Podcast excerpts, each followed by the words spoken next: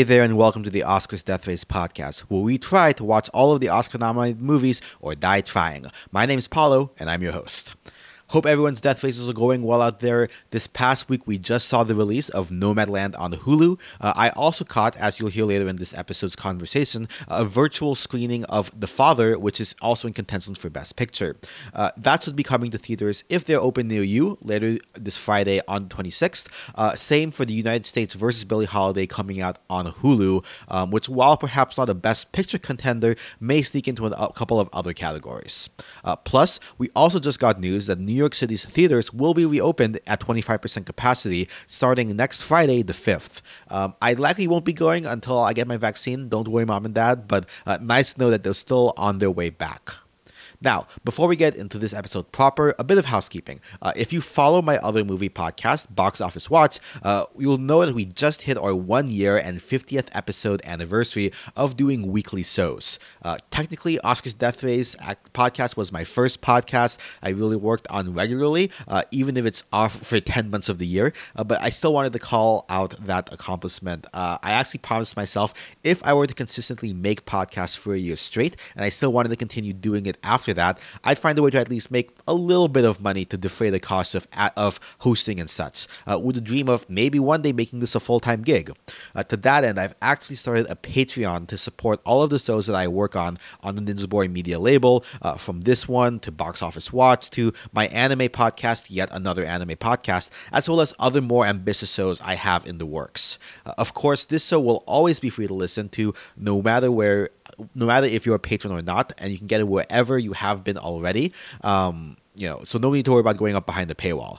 I'm still figuring out what my perks will be for my patrons, uh, but if you do like what I do here, and even if you only want to support me for the two or three months that I'm doing Oscar's Death Race, uh, you can cancel your patronage at any time. Um, again, whether or not you've been a loyal supporter since season one, or if this is your first time joining me, I truly appreciate support no matter what form it takes. All right, enough of that. For this week's episode, I am joined by Slight Astronomer, a moderator of the Oscars Death Race subreddit and the Discord, who manages a community site linked to a Google Sheet he developed to help others track their own death races. He's contributed a ton to the community, and I was glad to have the chance to get to know the man behind the Excel sheets. Uh, if you're not already in the subreddit or Discord, you're missing out, and doubly so if you're not using his sheets. Uh, all of those will, of course, be linked in the show notes. Uh, in our chat, we get into his history uh, and reasons for doing the death races, which I found surprisingly touching, um, as well as his thoughts on how the shift to streaming first uh, releases of films this past year due to the pandemic will affect the death race, uh, as well as Netflix's chances to win Best Picture. The films we do discuss in detail here are Trial of the Chicago Seven, Mank, and Promising Young Woman, all films that found a lot of success on streaming, uh, specifically Netflix for the first two. Uh, note that we do go into spoilers for these films, so be sure if you want to avoid spoilers to uh, make sure you've watched those films first, and otherwise you can pause this episode and come back later on in your death races once you have watched them. All right, without further ado, let's get into my conversation with Slight Astronomer. Let's all go to the lobby. Let's all go to the lobby. Let's all go to the lobby to get ourselves a treat. So, if you've been part of the Oscars Death Race online community on Reddit or on Discord, you may know who Slight Astronomer is. Uh, perhaps, if not exactly by name, uh, he's the moderator of, or a moderator of the Oscars Death Race subreddit and Discord, as well as the sister subreddits Movie Death Races and Death Race Tracking. The latter isn't quite as popular as on Reddit as you know something people regularly go to, but longtime listeners of the show will know of the community site OscarsDeathRace.net netlify.app that allows death racers to link to a Google Sheet to the site to see how your race is going compared to every others. We can try to see who actually beats the death race first. Uh, last year in 2020, 78 people signed up for the site uh, for the race, with 44 completing the race. Uh, the man behind it all is none other than Slight Astronomer, who not only has his mod duties but also maintains the website and updates the Google Sheets each year with new functionality to make your death race experience as smooth and enjoyable as possible. Please join me in welcoming Slight Astronomer to the Oscars Death Race podcast. Thanks for having me, Paolo. Of course, of course. Uh, so, you know, Slight Astro. Let's give a little, bit of a background uh, on on kind of your back on your on your on your death races. Uh, when did you get into doing Oscar death races? to be honest, I never really liked the Oscars very much. but a friend of mine, she loved loved the Oscars and would stay up. Um, you know, obviously, I'm based in Britain. Uh, she'd stay up into the early hours uh, to watch the Oscar ceremony. As the kind of years went on, I'd watch a fair number of the films that she was trying to watch, and uh, I'd help her kind of find locations where they were playing film festivals and things like that. But I suppose I didn't really take part in the death race proper until about 2017. I suppose that was my first proper attempt. I did not do very well at all. How far um, did you um, get? I, I only managed about half of the films. She absolutely thrashed me. I think she missed out on only three in that year. Sadly, she died later that year. So uh, the death race since then, uh, I've I've kind of done with another one of our friends, and uh, it kind of we do it in memory of her as well as you know a kind of competition between the two of us as well. Wow, that's actually a, a, a, very sweet story, and you know, condolences for your friend. I know it's been a couple of years, but uh, that's the, awesome that you have this death race to kind of have her like that's your reason for doing the death race, like in in her memory. I, I really enjoy that sentiment. Thank you. Uh, how, so, how many death races have you completed if your first one wasn't uh, quite a success? So, I've come close in 2018. I only missed out on a couple. I think it was uh, All the Money in the World didn't have a British release until, or I missed it in its limited cinema release, I think, in, in the UK.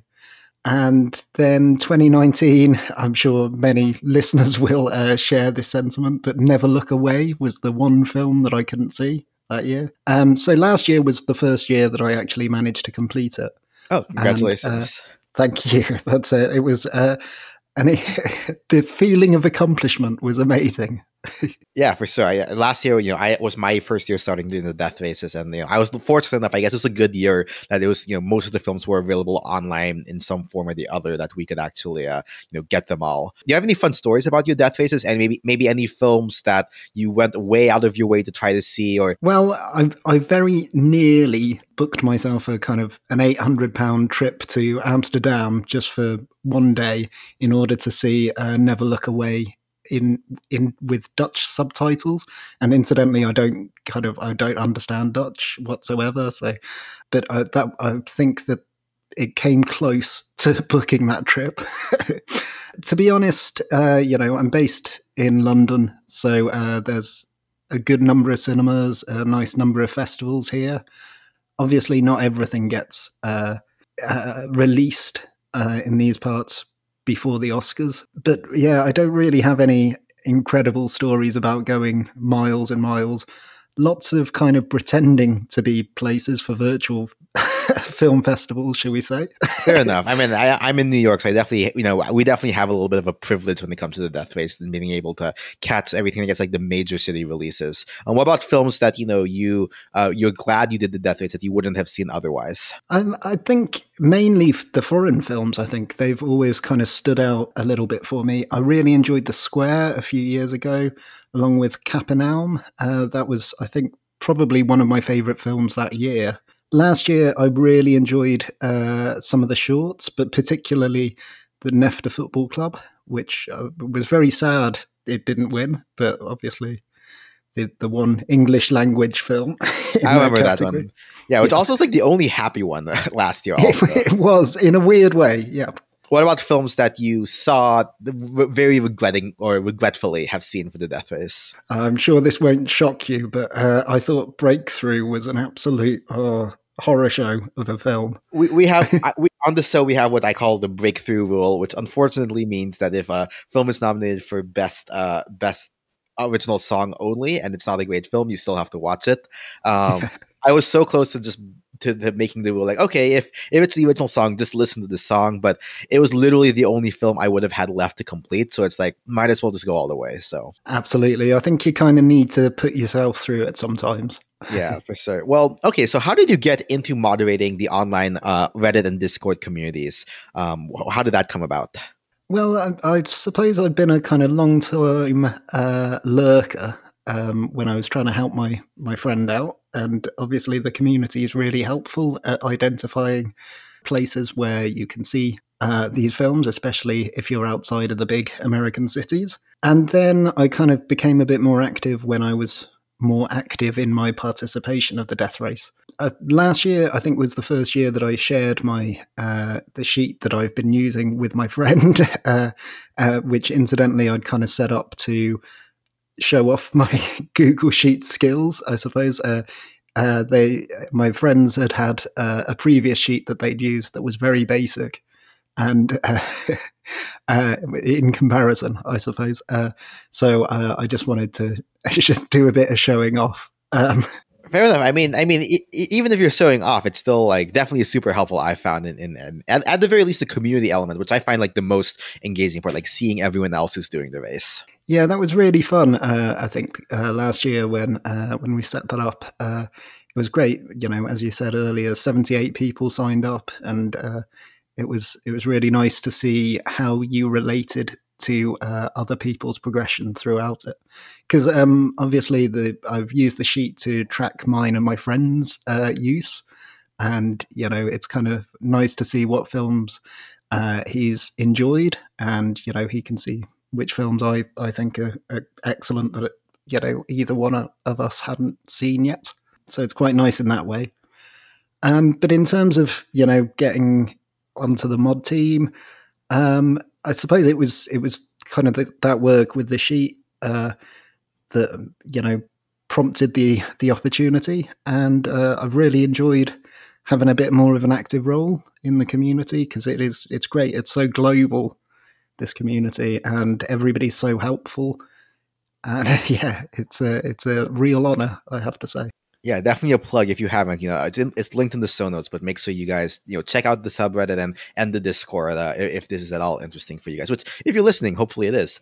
Okay, so so before we get to the the films we're going to be talking about this episode, uh, just kind of your background in film and movies in general. I know you said you didn't like the Oscars so much per se, even though you do the Death Race. But what are your favorite kinds of films in general? Maybe of all time, or even just the past couple of years. They don't have to be Oscar specific. I, I suppose, kind of growing up, I was. Uh uh, uh, lucky to be exposed to the kind of French New Wave uh, quite early on. Um, so that those are kind of very formative films. Uh, kind of hand in hand with those, I've got a big fondness for trashy uh, Italian horror films of the seventies, along with kind of big blockbuster, uh, you know, movies. I'm, I'm a single parent, and my daughter and I love nothing better when the cinemas are open, of course, uh, to go to a uh, a big blockbuster uh, screening. We're lucky that there's a few kind of 4DX screens around, and uh, the last Godzilla movie was incredible in in that rubbish film. But as an experience, it with in like a moving chair with smoke coming at you and all all of this stuff, it was uh, very enjoyable. Oh man, yeah, I definitely remember. You know, the King of the. Mo- I'm assuming you're talking about King of the Monsters for yes, Godzilla. Yeah. Um, I saw that at the uh, Lincoln Center here in, in New York City on like the true IMAX. That's like like that's like the 70 foot tall screen. That's like the actual IMAX screen, like not the fake nice. IMAX. So um, that's definitely you know a hard agree, and I I really wish that I could have we could get the chance to see Godzilla v Kong on on the same screen. I think we've done enough kind of prelude setting up. So let's go ahead and dig into our uh, Oscar nominees for this episode. Um, technically again we're not actually actually not nominated yet at the time of recording uh, but these are according to gold derby the films that are most likely to be nominated for best picture um, you know over the, over these couple of weeks. Um, we'll start out and i think the theme for this episode you know if last week we had uh, black films uh, in that, that are kind of in, in vogue um, you know obviously since you're in the uk i'm here in, in the us um, these are films that we could kind of both have easy access to. So a lot of these are films that are available on streaming uh, specifically on Netflix actually. So um, Netflix has been making a big push for the Oscars in recent years, and we'll talk about more of that in a little bit. But um, you know, we'll, we'll, kind of dig into those films. We'll start off with I think uh, Mank, uh, which is I think one of the before you know we got into the season. I think was I considered one of the kind of the front runners of uh, for the Oscars. I don't know about you. Would you agree? Absolutely. I was really, really looking forward to Mank. Okay, sorry, sorry, sorry. So, Mank is a biographical drama about the, uh, the screenwriter Herman J. Mankiewicz, uh, played by Gary Oldman, uh, in the development of his screenplay a lot of Citizens Kane, uh, considered to be one of, if not the greatest film ever made, um, and kind of the co- the inspiration for the screenplay as well as his interaction with Orson Welles, his co-writer for the screenplay. Uh, this is directed by one David Fincher, uh, based off of a screenplay by his late father Jack Fincher, um, and this black and white film was released on Netflix on December fourth, twenty twenty. According to Gold Derby, at the time of recording, it is the sixth most likely for Best Picture, second most likely for Best Director, David Fincher, fourth most likely for Best Actor, Gary Oldman, second most likely for Best Supporting Actress, Amanda Seyfried, uh, fourth for Best Original Screenplay, first for Best Cinematography, second for Best Costume Design, third for Best Editing, fourth for Best Makeup and Hairstyling, first for Best Production Design, second for Best Score uh, with Trent Reznor and Atticus Ross, third for Best Sound, and third for Best Visual Design. So that's a lot here. Um, that is a so, big list it is a big list. I think it's, it's, well deserved. I actually saw this one actually last night. Um, I, so confess, I had actually never seen Citizen Kane before last night, but I figured if I'm going to watch the Mank film, I have to watch Citizen Kane. Kind of like if I'm going to watch Disaster Artist a couple years ago, I have to make sure I watch The Room to kind of fully understand the context for this. what are your thoughts on? So, when did you watch this film first of all, and, and what were your overall thoughts on it? Um, yeah, I watched it um, shortly after it got released. I have to admit, I, I'm a big fan of Citizen Kane. I love that kind of. Uh, the I was quite aware of the story around it. You know, I, I studied it to a certain extent uh, in uh, a number of years ago. I had a kind of an understanding of the wider world that Citizen Kane came out of. As a film, I, I kind of enjoyed it. It wasn't really what I'd anticipated it being. I have to admit, it in kind of as as time goes on, I feel a little bit let down by it in certain parts. But you know, I think that Gary Oldman and Amanda Seyfried uh, uh, re- uh, put both put in incredible performances. Yeah, for sure. I definitely will say that like I really like really enjoyed Oldman's performance of Mankiewicz. Kind of, you know, I did a little bit of research, you know, last night as I was watching, you know, both films, kind of to understand it, uh, kind of like my class course. And you know, the, apparently Mankiewicz was considered like the funniest man in New York at the time, um, and you could definitely tell that in the way that Oldman would just kind of like deliver his snappy one one liners throughout.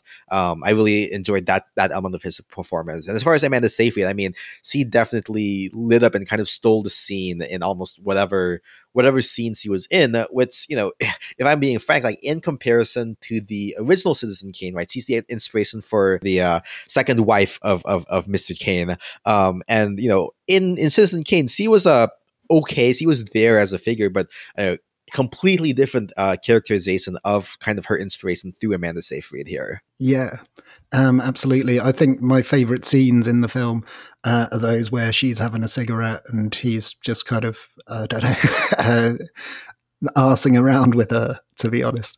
yeah. And, you know, I think one thing, obviously, seeing these back to back for me, I definitely saw obviously there are a lot of parallels, right? Like both of them heavily rely on kind of the structure of of you know using a lot of flashbacks to kind of tell what mm-hmm. happened. Mm-hmm. What are your thoughts on the choice to use it black and white? Obviously, that's kind of like the, uh, definitely the direct homage to Citizen mm-hmm. Kane, which kind of was limited by the technology of its time. So, what are your thoughts on on that particular use, and especially since it's considered in line for cinematography, which I feel like Hollywood has like a thing for black and white films getting nominated for uh, cinematography. I think you're right there. Uh, um, I I thought it was beautifully shot. I thought the black and white uh, aspect was uh, really crisp, but also kind of had a dreamy kind of element to it. It lent itself very much to uh, the kind of time frame that the film was capturing. I feel that it did it really quite effectively. Uh, and then obviously, you know, we also have, you know, a lot of the production elements of this as well. You know, like we said, fourth for best makeup, first for production design, which I'm not quite sure how I feel about the production design nomination. I, I mean, it's definitely a time appropriate piece. And I'm just kind of like, what, why do you think why do you think people are saying that this is this is likely to get production design? I think part of it comes with the uh, the Oscars kind of obsession with that kind of period of time where it was by far and away the dominant force in in cinema. And I know that Hollywood still is, but obviously not quite to the same extent as it once was. So yeah, I think that there's always a fondness by the Academy capturing that uh, specific kind of bit of film history. This this almost feels like a film, like when when you said like this film, you know. It, as time goes on, you're a little bit disappointed in it. And you know, I could see, you know, obviously I'm like fresh off of it, and I'm like still kind of like engrossed in that. I could definitely see though, kind of like other Netflix films of of of recent years, where it's kind of like, it, do you think that weakness comes from it being in comparison to just the other strong films out this Oscar season, or is it because it is more a you know this is a film that's like a film for filmmakers about filmmakers uh, and about that specific time period, about a figure who is a filmmaker and the kind of like that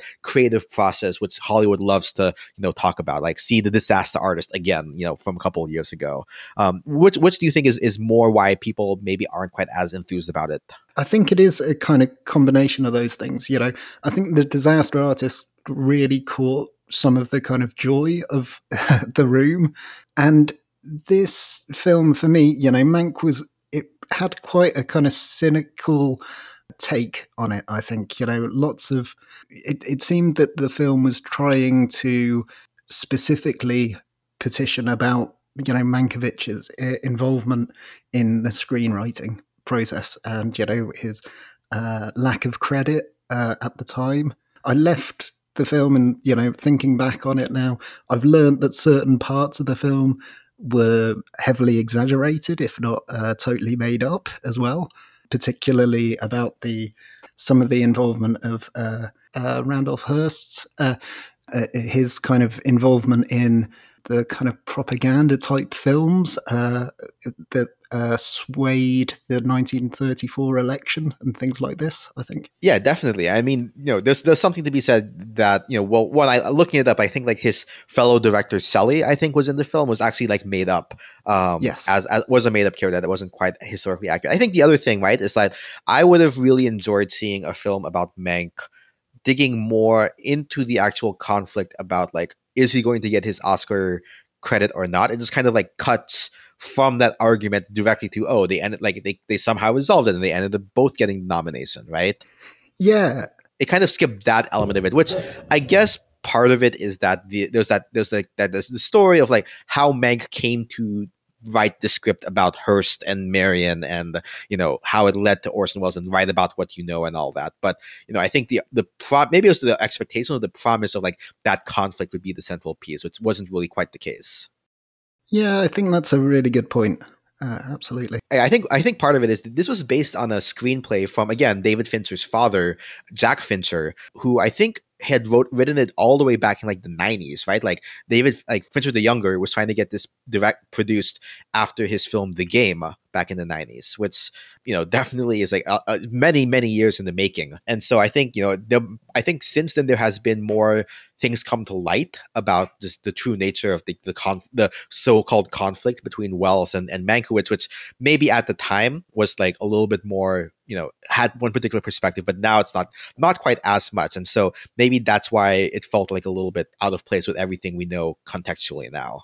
Yeah agreed agreed um, so speaking of Fincher, how does this fit? You know, he's he's second up. He's up for second place for for best director. If and you know if Nomadland ends up you know not getting it, he would be the one kind of to to take place. How do you think this this fits in for Fincher um, among his filmography and and his general job and how good a job he did at directing all this? I think you know obviously the performances are spectacular, and the director obviously coaxes that out of the actors. Although you know both the the leads or you know the supporting actress in Amanda Seyfried's uh, case uh, are both very good to start off with. In terms of where it fits in with Fincher, obviously there's some parallels uh, to the kind of power power and influence of the media that sometimes crops up in his films. I'm thinking kind of Zodiac. Uh, and you know the kind of identity type thing of uh, uh, of some of the other films. Yeah, and also just also just about like being a, like a writer in general, like almost like a mastermind, and kind of like how the passage of time, you know, influences somebody over time. You know, that's that's all, those are all definitely hallmarks of of his work. Um, how do you how do you think this ranks against his other films? If you had to like rank it, I think as as I say, it's the longer I get away from seeing it, the harder it is for me to actually identify things that really stood out for me other other than the performances and some of this kind of cinematography in in that respect maybe it's because i've seen a fair few films since uh, but i i wasn't that keen to revisit it maybe I will at some point. I don't know if that answers your question. I, I think I think it does, but yeah, it's definitely a good film executed wise. It just doesn't has the same sticking power as maybe his social networks or Zodiacs or even Sevens. Yeah, I, th- I think uh, I think that sums it up nicely. How how do you feel about it as well? Uh, coming at it fresh. Yeah, it's it's super fresh, and I I, I think I kind of get the same sentiment. I mean, um, there's just something about those three films which I kind of mentioned that just feel like he's completely like he was completely in his element um where it's it's everything like you know fincher tends to have a, a thing about like talking about like kind of almost the the depravity of humanity in in his best films right? Also gone girl is kind of like up there as well Yes. or girl with a dragon tattoo even. Um this one didn't quite have that as much. I mean there's definitely some stuff about like how you know hearst and kind of the other hollywood the hollywood machine is kind of uh as kind of like can be kind of rotten to some degree um, but not too much just because like he's still definitely in love with hollywood and and the film industry so that, that kind of tempers that a little bit. So it's not him at his most finchery-est but you can definitely tell like the snappy editing snappy dialogue and, and, and all that that all just screams fincher to me as well so um, speaking of though, I think this is a good place to transition. Uh, we did mention Social Network. There is uh, another Social Network alum uh, in consideration, and we'll talk about his film, Aaron Sorkin. Um, so uh, Aaron Sorkin directed and co-wrote the next film. We're talking about the Trial of Chicago Seven, a historical legal drama uh, following the titular Chicago Seven, a group of anti-Vietnam War protesters charged with conspiracy to incite riots at the 1968 Democratic National Convention. Um, a large ensemble cast involved includes Sacha Baron Cohen, Joseph Gordon-Levitt, Michael Keaton, Eddie Redmayne, Mark Rylance, among many others. Uh, this was sold by Paramount to Netflix to be released on October 16th, 2020, just before the U.S. elections. Uh, it is currently uh, in second place for Best Picture, third for Best Director, for uh, second for Best Actor with Sacha Baron Cohen, as well as sixth for uh, Mark Rylance, uh, first for Best Original Screenplay, first for Best Editing, and fifth for Best Original Song, Hear My Voice. Uh, so yeah, I think it's really interesting for me at least to see both Fincher and Sorkin, you know, two social, this two social network kind of like genius minds behind that uh, competing against each other for best director in second and third place here uh, with their respective films. What do you make of that? Yeah, that is interesting. Um, w- w- I'm curious. When uh, have you watched this recently?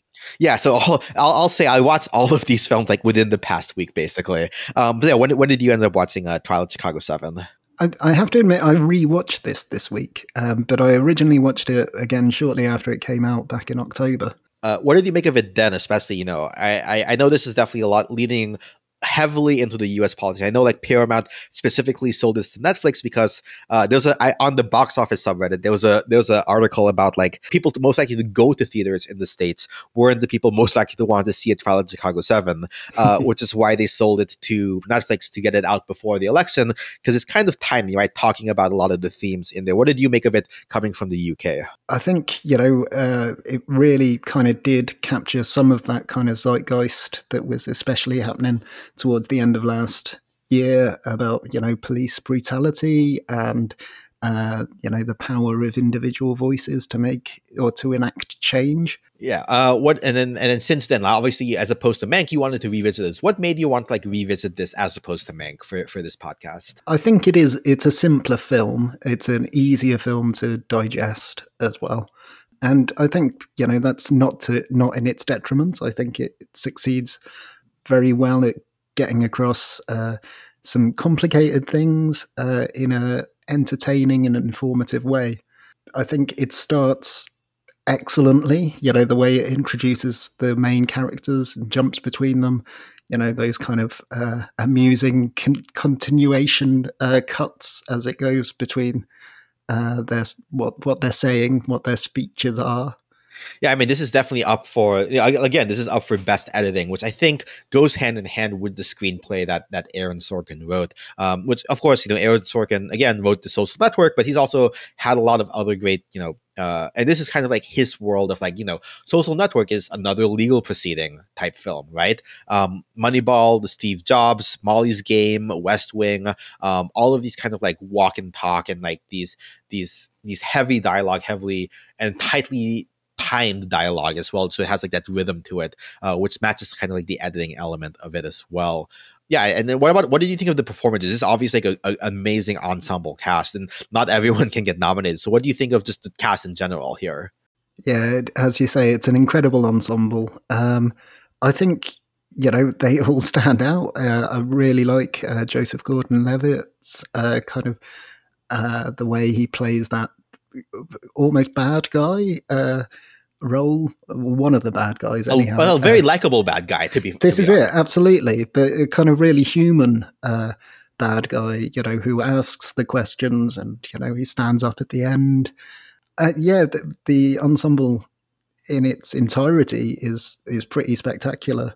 Yeah, I'll say I'll say my standout was definitely Mark Rylance's character um, of of of the uh, of the of the lawyer who just the way that he he delivers. I, I am not quite. I couldn't put my finger on what exactly about Mark Rylance's uh, performance really captured me, but there's something about like his his very disheveled look where like he he you can tell he's a he's a great lawyer because he doesn't care about how like how frumpy he kind of looks but then he can tell like the moments when he cracks and just gets so frustrated and of course in contempt of court which by the way that judge who uh, the, i forget the actor who portrayed the judge just did an amazing job at selling him as just like this complete douche, basically. Like uh, absolutely, triangle. He's awful, isn't he?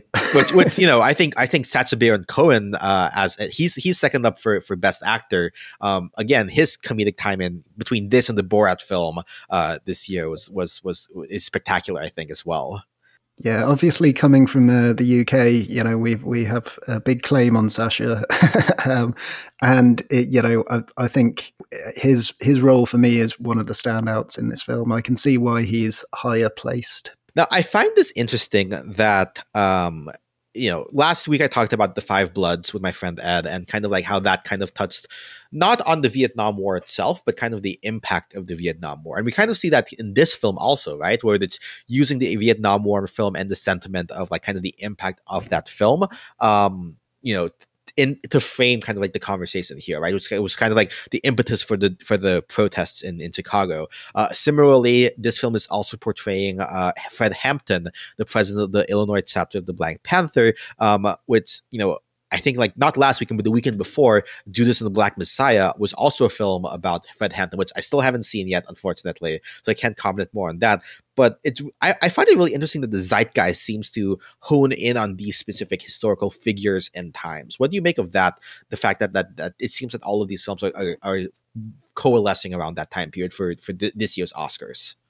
Yeah, I suppose um, you know the seventies and the Vietnam War was really the last kind of proper point where citizens have protested. I think in in the US, and I, you know, I could be wrong, obviously, um, but certainly from my understanding, uh, based in in the UK, it's, it's always good uh, to have an outside perspective. it, it, feels that you know there's been uh, there's another big kind of groundswell of of opinion in um, and making opinions heard in in positive ways, I suppose. Definitely, and you know, I, I, definitely have seen some pushback against Trial of Chicago Seven. People saying it's like not that great. What do you what are your thoughts on that in general? I, I definitely think it definitely at the very least, I think it deserves the screenplay uh, and probably the editing nominations at the very least, if not you know the others. Um, what what do you think like the, the the sentiment that it's not quite as good? And what are your thoughts? Just are there anything else about the film before we kind of wrap up talking about Chicago Seven? I I did enjoy it as a as a film, and I enjoyed rewatching it as well, um, which is always a good kind of litmus test. Um, I can understand to some extent. I don't think it is the best film of the year by any stretch of the imagination. Certainly, in my opinion, a better kind of green book type uh, film where you know your parents can watch it and you know enjoy it, uh, and you know my daughter enjoyed it as well. So it's that kind of it's got that wide reach, I suppose, um, where I suppose certainly people of a certain political persuasion might enjoy it more than others, perhaps. But uh, it's definitely like, I, I, get that broad appeal part where it's like um, this one can kind of like anyone in the moment can speak to it. Whereas like Mank you is, is definitely like a more insider film, right? Where it's like you have to be in on like the Hollywood stuff to really get it and understand and appreciate what it's doing and the references it's making. Yeah, absolutely. I think you know, particularly second time round, uh, I noticed in Chicago Seven how uh, little exposition there is. Uh, you know, a, a, unnecessary exposition. Um, the script is is very tight at kind of getting the audience to go along. For sure, for sure. Um, so you know, again, these two films are, came out on Netflix, and we'll do a little bit a brief interlude here, where you know Netflix has definitely made a push in the past couple of years to try to you know win an Oscar, and specifically a Best Picture Oscar, right? So we'll go like going into the, like a little bit of the history of Netflix and the Oscars. Uh, in 2018, they got their first non-documentary because they always get the documentary nominations. First non-documentary nomination for Best Supporting Actress, uh, adapted screenplay, cinematography, and original song from Mudbound and a foreign language film On Body and Soul. Um, and then in 2019, their first serious contender in the Oscars, I think, was Roma, um, which actually won Best Director, Best Foreign Language Film, and Best Cinematography, and was nominated for Best Picture, Best Actress, Supporting Actress, Sound Production, uh, as well as nominations for Ballad of Buster Scruggs in Adapted Screenplay, Song, and Costume Design. Um, and then in 2020, you know, I know I, I know there's also there was also the news that I forget her name exactly, but the Oscar Whisperer from A24 was kind of poached by Netflix to kind of help their Oscar campaign, which really showed uh, in 2020, especially um, when Irishman, Marriage Story got nominated for Best Picture and way many other categories I'm not going to list out here, um, as well as a couple of nods to uh, Two Popes, as well as animated films I Lost My Body and Klaus. Uh, so, you know, if I'm not mistaken, actually, they had the most nominations of any studio last year uh, with 24 total nominations ahead of Disney and 20th Century Fox's 23 and Sony's 20. So obviously this year we don't have final numbers yet, but on top of the two films we just talked about here, they also have Ma Rainey's Black Bottom and The Five Bloods up for contention. And again, who knows what other documentaries and foreign language films that might be on Netflix that end up getting nominated. So first off, what do you think is Netflix's chances this year to actually finally get their best picture winner? Which I, know in a later episode we'll talk about Nomadland and how they're kind of like the front runner for Best Picture. But between the four, the four films they have up there, what do you think the chances to how how good of a shot do you think they have? I have to admit, I've been saving Nomadland uh, for later in the race. You know that kind of dip where I need need a good film to kind of re reinvigorate me. Fair enough, but maybe, maybe in comparison, like what the films you've seen thus far versus the Netflix films from last year, like are they stronger than last year? Do you think they have a better shot? I. I think that they're up against it again this year. I think Roma was realistically their best shot at at it because I think although you know I really like the Chicago Seven, I don't think that it is the best film of the year, and I don't think it will get the the best picture nom uh, or, or, Oscar. The Five Bloods for me probably stands out of the uh, the other ones. Ma Rainey was a bit too theatrical for my my tastes, uh, but you know, excellent performances. But the Five Bloods, as you kind of mentioned last week, I think it was it's a strong film, and I think of of the kind of three main ones for for Best Picture for Netflix, it's probably their biggest shot. Although it's again the time frame, the distance between release and the Oscars probably doesn't go in its favor. Yeah, I mean, aside from Best Picture, you know, they also like again, um, it it's slightly sifted actually, but you know, Viola Davis is definitely up there uh, for Best Actress. I think Carey Mulligan just just recently took first place actually, which we'll talk about in a little bit um, on Gold Derby.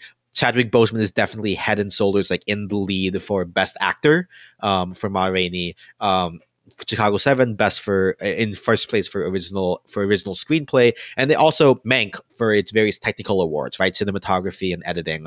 Um, so I think at the very least, Netflix I think will have a stronger showing this year than maybe they did last year with like Marriage Story and and The Irishman and and and uh, the Two Popes. I think uh, you know. I think they must have been quite disappointed with the performance of the Irishman last year. Yeah. So you know, given the and one other question, right? So given the shift that this pandemic has had in the way that we consume films, right? Obviously, we can't go to theaters as we alluded to earlier. Everything's now predominantly streaming. Do you? There's been an anti-Netflix bias I, I've seen at the Oscars, right? People want the films to be in theaters, and obviously that's not a reality at this point. Do you think that shifts the calculus here, where because everything's streaming now, maybe Netflix doesn't quite have that much bias that the Academy might have had against them in, in prior years? Oh, I think that that's an excellent question. Um, I think I think it certainly reduces that, uh, and I this year I think it plays in other people's favor more so than Netflix. I th- I think that One Night in Miami probably stands a better chance than any of the Netflix films uh, this year. Just my total amateur impression. So, you know, obviously that coming out of Amazon would share some of those kind of anti streaming uh, things Okay, fair enough, fair enough. Um, and so speaking of right, like another film that actually had a theatrical release. So Universal, if, if you follow my other box office podcast, made it so, struck a deal with AMC, Cinemark, and Cineplex uh, to you know have the films come out on theatrical, but then have a limited v, uh, VOD release uh, within 17 days, uh, which crushed the theatrical window down. And one of these, under their label Focus Features, was Promising Young Woman, um, which is a black comedy written and produced and directed uh, so Triple Crown by Emerald Fennell uh, in her directorial debut. Uh, Carey Mulligan tells the story is is the lead and tell, it tells the story of a former med school student who seeks to avenge uh, the wrongdoings done to her best friend uh, back in med school. Um, this premiered over a year ago, actually, at Sundance 2020, um, but was released again by Universal and Focus Features on Christmas Day before now coming to uh, VOD. Um, it is currently seventh on Gold Derby for Best Picture, sixth uh, for Best Director, Emerald Fennell, uh, first, again, as I noted, uh, Best Actress, Carey Mulligan, and second in Original Screenplay. Uh, so this one kind of feels like it, it's a little bit of a surprise in that it, I don't think at the beginning of the year, you know, like maybe like a, a year ago, if you would have said these are the films coming out this year, barring again, we didn't know the pandemic was going to happen, but um, if you saw like all the films that were planned to come out in this coming year, I don't think Promising Young Woman would have been on people's radar as, as a strong Oscar contender. What do you think? Yeah, I, I agree with that absolutely. I think it is a, a bit of a surprise, but a, a very pleasant surprise, for my, in my opinion. Yeah, for sure. I mean, it definitely feels almost like Knives Out in a way, where it like it started off with like almost broader support. It didn't really the support doesn't really feel like it's coming from the Oscar community, the like the film film Twitter film snob community as much. Um, more like I see a lot of like my friends who aren't Oscar watchers like watching this and really enjoying it, and I I feel that that's kind of like transitioned to you know a lot of the more film critics like starting to talk this up a little bit more. Yeah, absolutely. Um, I think uh, you know because it kind of it takes a uh, a fairly well known kind of uh, revenge type plot, uh, but twists it in a it feels quite a modern way. I think that lends itself to kind of discussion amongst people as well. And certainly, it's it's the film that I've spoken on Zoom with my friends most about over the last kind of couple of months. Okay, I'm curious then. So, what are your thoughts on on it in general? Like, what are the things that that that, that bring you back and make you say it's a pleasant surprise? It's a smart film. I think it's a um, some of the transitions are really interesting and clever. Obviously, I've I've mentioned that I have a bit of a fondness for kind of Italian horror films and uh, horror in general, which is obviously normally frowned upon by uh, the Academy and uh, I'm well aware that this isn't a horror film, but it's it's certainly on the darker side of uh, normal Oscar fare, I would say. Right. If, if most Oscars are like sad, this one is almost like almost like seething anger, almost right, or like that. That's a different. It's a different emotion that you get from from different from the Oscar films in general. Yes. Yeah okay, so obviously, you know, I think the standout here is definitely uh, Carey Mulligan's performance uh, in as the lead. Uh, what did you make of her performance? Anything in particular stood out to you? Oh, um, I th- she's she's fantastic. Uh, I can't think of an exact reason why, but uh, you know, I, it, one thing I can mention is the screenplay uh, as a kind of point of of discussion, as I say that I've had with uh, with my friends, uh, and you know, I'm aware that it is a fairly polarizing ending. There, there has been a lot of discussion about whether it's it's right that a, a, a female, a strong female character, should have to die in order to get justice. I, you know, I, I, absolutely share that sentiment. It shouldn't have to be that way. But in terms of the film world, I, I feel that it was a really powerful ending for me. Uh, there's quite a large part of me that I, to say that I'm glad that it doesn't doesn't have a, a, super happy ending is is absolutely wrong. You know, I wish that they'd all lived happily ever after.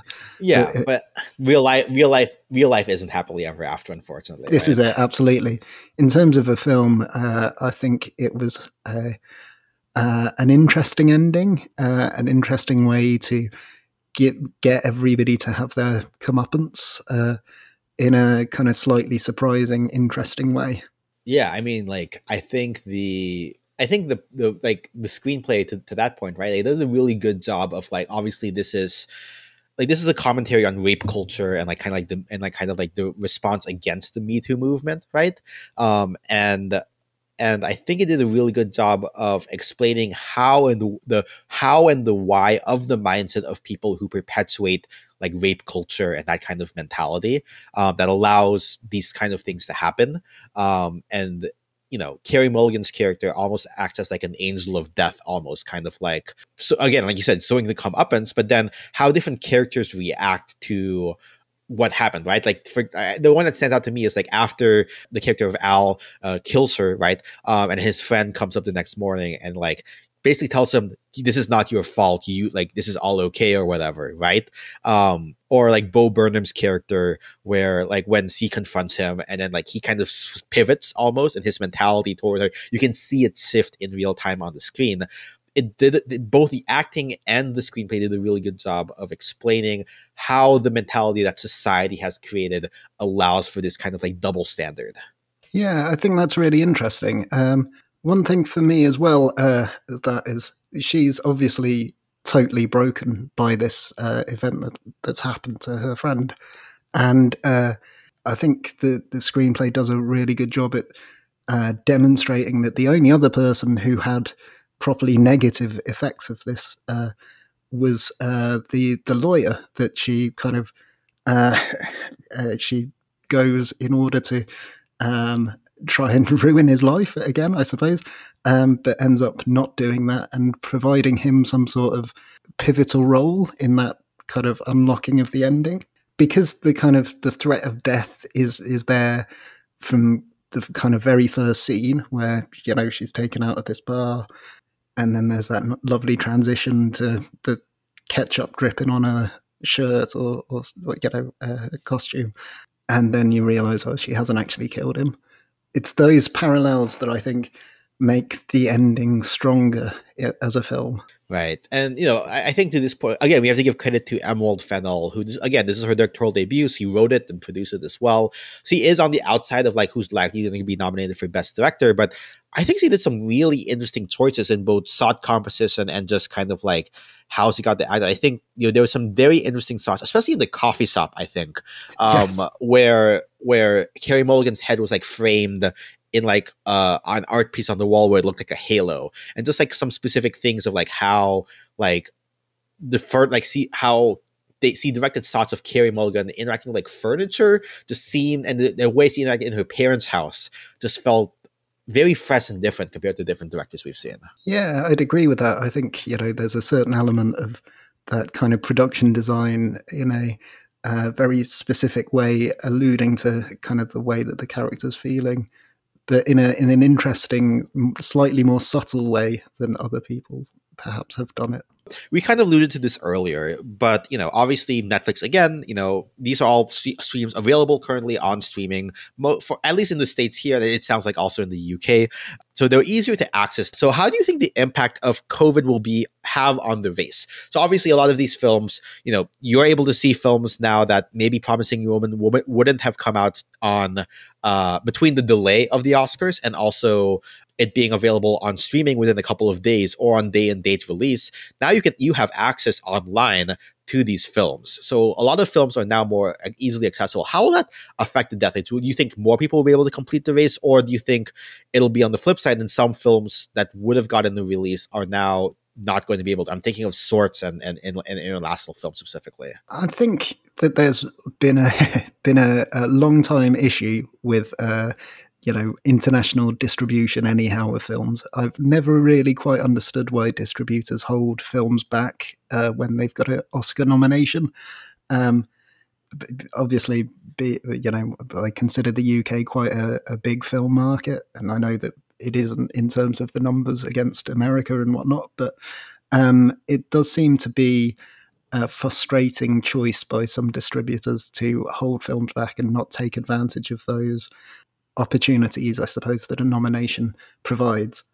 That said, I think that this year it is going to be potentially easier than ever before to complete the race. Uh, online or hybrid festivals have really added to that, you know, because there hasn't been any other choice. And whether that'll continue, you know, in, into future years, I'm quite hopeful that there is more kind of hybrid approaches to to things. But that said, I do truly miss the cinema and uh, want to get back Me in too. the cinema as soon as possible. And I'm a little bit worried about uh, whether or not we will see as wide a range of interesting films possibly uh, going forward, or whether uh, distribution and streaming takes away some of that kind of fine. I don't know. We'll see. we'll see what happens. So I mean, like, I definitely, I think on Monday, at the time of recording this, it'll be by the time this episode goes up, it'll have happened already. I think the father is having like a film screening that somebody shared online with all, all the cats. Um, but yeah, I definitely, you know, definitely more accessible for some films, but then some others will be a little bit harder. But it sounds like on net, it will probably be you know, if this, if you want if you want to try to get your friends into watching the Oscars Death Race and try to watch all the films, I think this is the year to do it, just because of how accessible things will be. Yeah, agreed. Uh, you know, uh, obviously the the screening on on Monday of the Father, I think, is three o'clock in the in the morning UK time. Oh no! Um, so not ideal for me, but uh, um, the, there's uh, a couple of other screenings that night or next week as well um, that are long listed in some of the shorts. Yeah, uh, and then you know any predictions for the Oscars or uh, any other predictions for the Oscars or Oscars, Oscar death race in general uh, for this year in specific? Any particular bottlenecks? Um, you you kind of alluded to international and, and shorts. Yeah, they're normally the harder ones to get hold of, um, or to to you know, uh, especially uh, in in this country. I'm hopeful that we'll get to see them all. Obviously, in terms of predictions I've, every year I normally put a few pounds on uh, uh, a few different films, and this year, after I saw One Night in Miami, I immediately put a pound on on it for winning Best Picture. I don't really know why. I think it, it is an excellent film, but it also um, jumped out at me as being perhaps uh, something that might take the Academy, especially in the preferential vote option, um, I think it might do better than anticipated. But again, I have no hard evidence for that other than. Fair enough. I, I, I feel the same way about Minari on my end. So, you know. Oh, I haven't seen that yet either. So it's I'm looking forward to that definitely tell me let me know what you think about it whenever whenever that happens. Um and then you know outside of the oscars any uh, obviously you know while still at home for now hopefully by like when vaccines are out we can get back to theaters. Any upcoming films in 2021 be they oscar or not oscar related that that are excited that you're excited for well, I mentioned uh, Godzilla versus Kong earlier. Um, I'm definitely looking forward to that if if we can see it in the cinema, and fingers crossed on that one. Um, I'm also looking forward to Last Night in Soho, the new Edgar Wright uh, movie that got pushed back to next year, uh, to this coming year.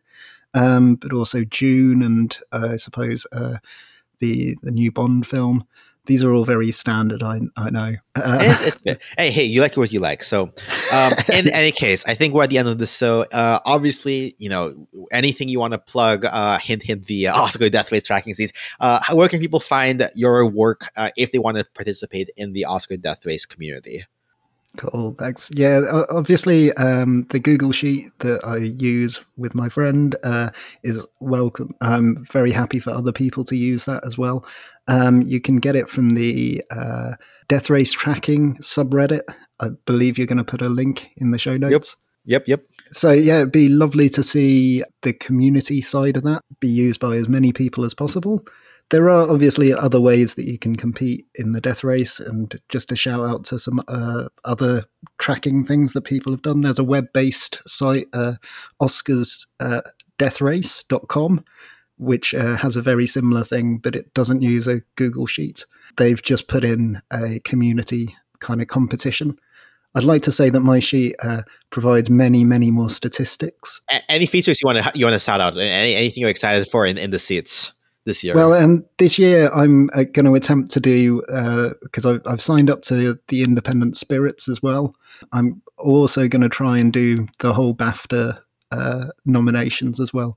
So um, this one sheet tracks all of that and helps me identify which film I want to watch in an evening definitely, definitely the, the next few months are definitely going to be, or next few weeks are definitely going to be a lot of you know planning out your evenings around uh, what films you still need to watch. This is it, absolutely. I think uh, I have uh, added a little since since I released this the sheet. I've added on a little add-on just for me at the moment, but uh, where I set a time that I want to go to bed, and it tells me which films would uh, best suit that time frame as well. Oh, just just is, from the, a, the Google. That that is amazing. Um, well, in any case, uh, thank you again, Astro, for hopping on and joining us on the podcast. Thank you again for all your work with the sheets and the community. I know it's not not easy, but uh, we're glad to have it. Uh, best of luck to you. May we both be able to complete our second uh, Oscar Death Race this year.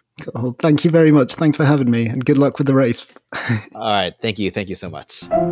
Let's all go to the lobby. Let's all go to the lobby. Let's all go to the lobby to get ourselves a treat. Many thanks again to Slight Astronomer for coming onto the podcast. Again, I really appreciate all appreciate all the work he does to support the community and the sheets and the site that he maintains. I frankly wouldn't be podcasting still if he and the rest of the mod team on the subreddit weren't receptive to me posting my episodes this time last year. It's a super great community. Uh, I strongly recommend you check it out if you like this sort of thing. Uh, if you want to check out his sheets, visit the Death, tra- Death Race Tracking subreddit or his community site, oscarsdeathrace.netlify.app. Links to all of that in the show notes. Uh, that wraps up this episode of the Oscars Death Race podcast. Let me know how your Death Race is going uh, on Twitter at OscarsDRaceCast or via email at OscarsDeathRacePodcast at gmail.com. Make sure you subscribe to the show on your podcast service of choice, uh, iTunes, Spotify, Google Play, or if you can leave a review of there or on podchaser.com or even just share it with a friend who enjoys movies, any of that would be super helpful. If you want to directly financially contribute to the show, you can do so on Patreon, linked in the show notes.